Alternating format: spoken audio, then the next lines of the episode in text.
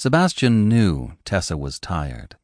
She'd said very little since they'd returned from giving their statements to the Vampire Council.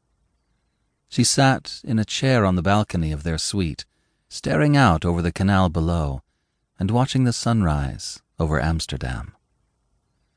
The night had been long and grueling, with hours of questions and testimonies, and neither of them was used to typical vampire hours, which was what the council kept. But at least the situation with Evangeline was resolved.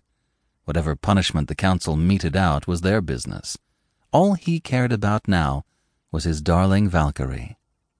And now that this ordeal was over and Evangeline was behind them for good, he was finally going to ask Tessa to marry him. Because more than anything, Sebastian wanted to marry this woman and make her his wife. He believed she wanted that as much as he did. He stepped onto the balcony. Are you all right, love? She glanced at him, her smile weak. Yes, just tired. And hungry. Let me order something for you. What would you like? Are you going to eat with me? Absolutely. Good. She leaned back. I need comfort food. Pasta and steak. Then she smiled in earnest. And something chocolate. He laughed. I'll take care of it. He went back into the suite and ordered everything on the menu that he thought she might like, then joined her on the balcony again. He sat next to her and took her hand. Anything else I can do for you? She shook her head. I don't think I've ever felt so drained. Physically, emotionally, mentally, I'm wiped out. He nodded. Testifying in front of the Vampire Council wasn't easy for me, and I'm a vampire. I can only imagine how hard that was on you. But you did beautifully. You were intelligent and articulate, just as I thought you'd be. I'm very proud of you. Thanks. She squeezed his hand. I don't think I could have done it without you by my side. I love you. I love you too. She sighed and stretched a little. I'll feel better after a good meal and a long nap. We both will. I just wish we could have seen more of the city. Her eyes brightened. You mean you would have played tourist with me? There's nothing I wouldn't do for you. He meant that as deeply as he could. We still can, you know. There's no reason for us to head back immediately. She tipped her head, her expression skeptical. There's at least one good reason. Which is? Your sister-in-law could go into labor at any moment. You're about to be an uncle. Ah, yes, that. Well, I'll be an uncle wherever I am.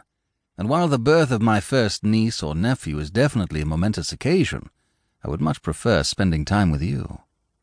He cocked a brow. What do you say?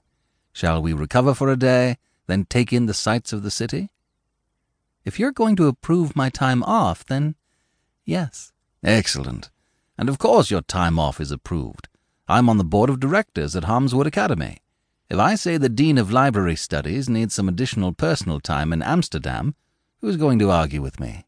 She grinned. Good point. But you should still probably let someone know. He pulled out his phone. I'll take care of it immediately. This was just the chance he needed. With more time in the city, he could set up a lovely little dinner for two somewhere, then ask her the big question. He had the ring. Hell, the ring had been on his person since he'd bought it, so that no opportunity might be missed. Tessa stood and stretched again. I'm going to take a quick shower before the food arrives. All right. He lifted the phone to his ear. She bent and kissed him, her touch soft and lingering. Don't get into any trouble while I'm gone. I'll do my best. She traipsed off as his brother Hugh answered. Sebastian, how did it go? It was arduous. You know how thorough the council can be. But it's done, and our end of things is finished. His brother grunted. Good. Any idea what Evangeline is going to get? Could be five years. Either way, she's no longer my concern. We're all glad you're free of that woman. No more than I am.